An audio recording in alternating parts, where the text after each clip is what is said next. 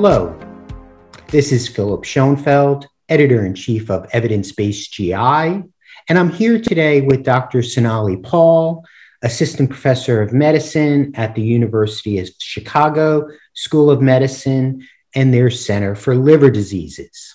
We'll be discussing her summary, Inching Closer to a NASH Cure Daily Semaglutide Achieves Resolution of NASH, but not fibrosis after 72 weeks.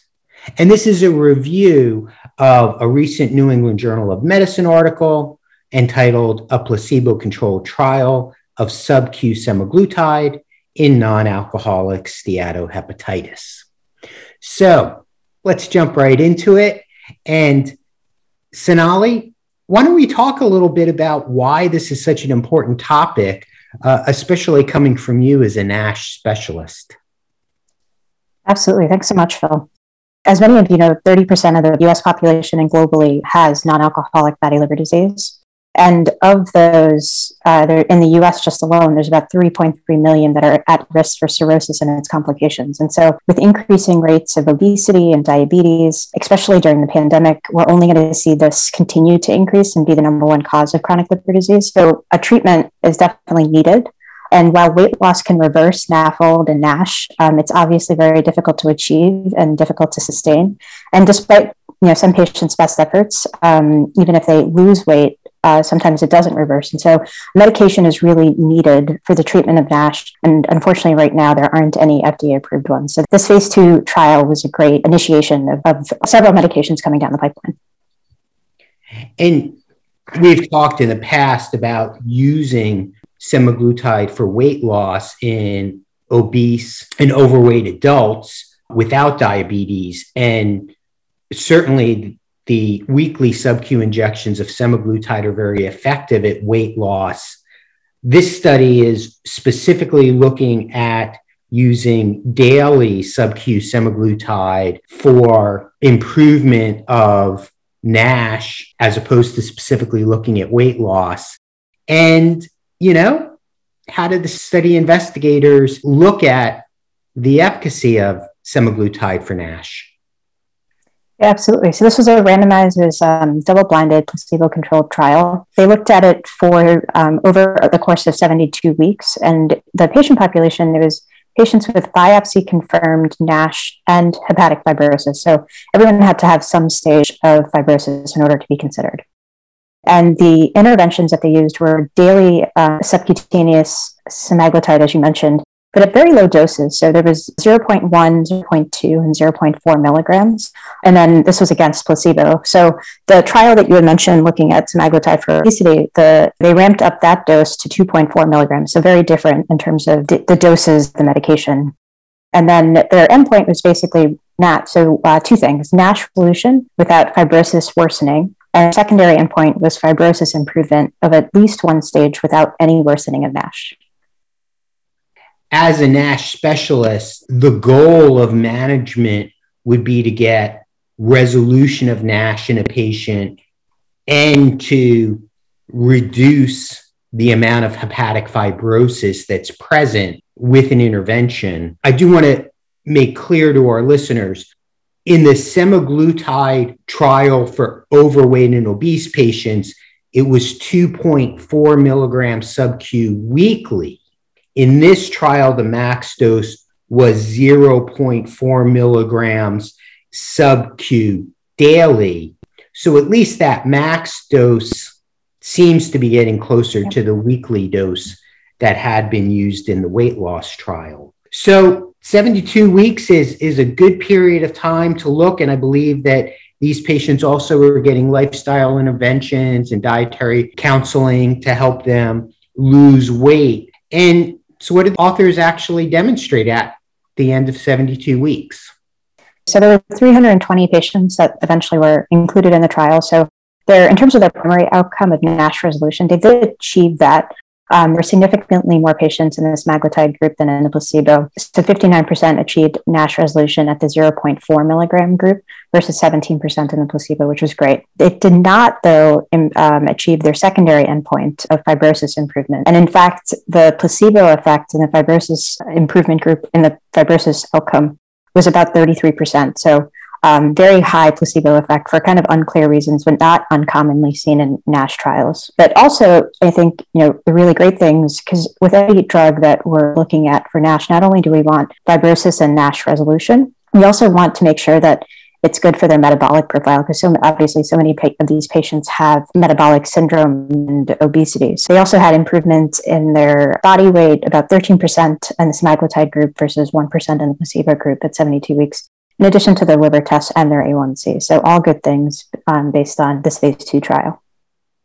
So, correct me if I misstate this. So, we found about a 13% reduction in body weight with semaglutide versus only about 1% with placebo.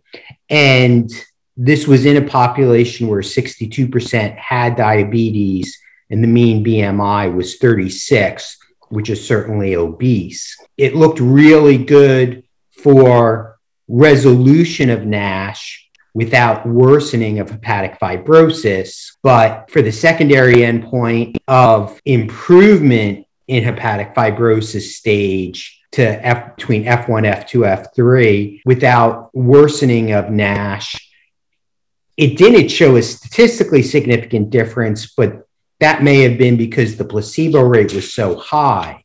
So it looks like there may be a lot of reasons why patients with NASH who are diabetics or obese might benefit from semaglutide, although you can't absolutely say it's going to resolve or improve their fibrosis based on this study. I guess I'm going over some different limitations. What else do you feel like are limitations of this study?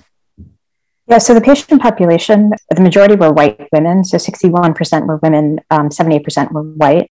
And as we know, very severe NASH can also happen in any patient population, but specifically, we look at um, Hispanic patient population with higher rates of a genetic mutation in PNPLA3, which is the way we metabolize kind of lipids. And so that mutation can increase the risk of NASH and advanced fibrosis by 45%, and it's much more common in the Hispanic population. So it would be good to be able to include those patients as well to see if there are truly kind of differences with the way semaglutide works. And then with any of the these um, GLP-1 agonists, we worry about GI side effects. So there's nausea and vomiting, um, which are pretty common. And but that's why we start at a very low dose. And then most likely related to weight loss, there's also a risk of gallstones and um, cholecystitis related to that.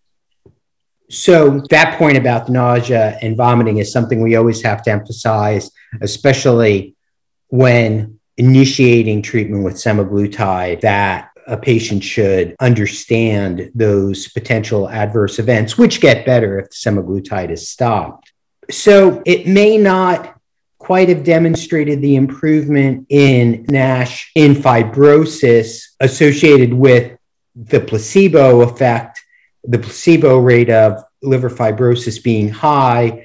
On the other hand, there are a lot of different targets that are coming along right now for interventions for patients with NASH, including, as we've discussed, bariatric surgery for those NASH patients if they're obese, as well as doing lifestyle modification with dietary therapy, as well as other medications. And there's a, a ton of research about that going on.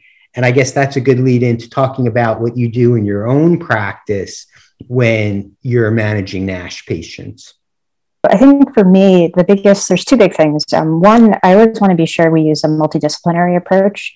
And so all of my patients will see a dietitian to go through what they're eating and kind of dietary advice. And so what we recommend is the Mediterranean diet, a little bit modified, but with carb counting, so 30 grams of carbohydrates per meal and not more than that and then coffee. So coffee, there's so much great evidence behind coffee and liver disease. So we recommend three cups of coffee a day for folks that drink coffee, if you don't drink coffee, there's no need to start. And then the other things that we recommend specifically for patients that have biopsy proven NASH are things like vitamin E. You know, vitamin E has been looked at in several trials. There was the Pivens trial several years ago that looked at uh, vitamin E, placebo, and pioglitazone and found that vitamin E can help with NASH resolution. And there's also been retrospective studies looking at it to prevent transplant free survival. And so I do use vitamin E in certain patient populations, again, if they have had a biopsy that shows NASH and the patients are counseled on kind of the efficacy of it. So there's no kind of long term data and mortality data surrounding it. And there is in men a slight chance of prostate cancer and overall a very low chance of hemorrhagic stroke. But sometimes I'll use vitamin E um, 800 units a day. And I have to say it's fairly effective, at least in getting their liver tests to normalize. And based on our conversation last month, I know you're aggressive about using semaglutide 2.4 milligrams sub Q weekly if the patient is obese or overweight, and that in your multidisciplinary approach, you also do some work with the endocrinologist if they're diabetic. I, wanted to also ask your opinion about pioglitazone because I know there's been research about that. Any opinions about using that in patients with NASH, or have I just opened up a hornet's nest? No, no, no, not a hornet's nest, maybe a wasp nest. um, uh, no, so pioglitazone, I think, you know, in the same trial, the Pivens trial that looked at vitamin E, it also looked at pioglitazone versus placebo, and it was effective. My only issue with pioglitazone is that it causes weight gain. And so it's really hard to convince patients to start a drug that, you know, has some efficacy against fatty liver, but then is also going to increase your weight it's a hard sell for me. And there's also an association with bladder cancer that has to be kind of monitored, and patients need to know about that. So in my practice, I don't typically use pioglitazone a lot. So, in summing this up, it sounds like this specific trial was not able to demonstrate both NASH resolution and improvement of liver fibrosis scores, which is your optimal goal. Yet, many of the patients who have NASH would be candidates for semaglutide because of having type 2 diabetes or because of being obese or overweight or both, so might still get it. What are the things that you think have to be assessed in the future? I guess maybe further studies like this with semaglutide that are larger might show regression of liver fibrosis. And I know there are other medications being examined too. Yes, so there is actually a trial looking at weekly dosing, as we had mentioned, at the 2.4 milligram dose. You know, thinking about this trial, some people think that 72 weeks isn't long enough to see fibrosis regression. Um, so we might need to go longer. I think that, you know, maybe 96 weeks is what we need to see. So we'll see as the trials come out. Um, but I do think in you know there's a lot of talk in NASH and fatty liver that it might end up being a dual combination medication that can help um, with both NASH resolution and fibrosis resolution. So we'll see, but it's very exciting. Well, thanks so much for talking with us today. Thank you.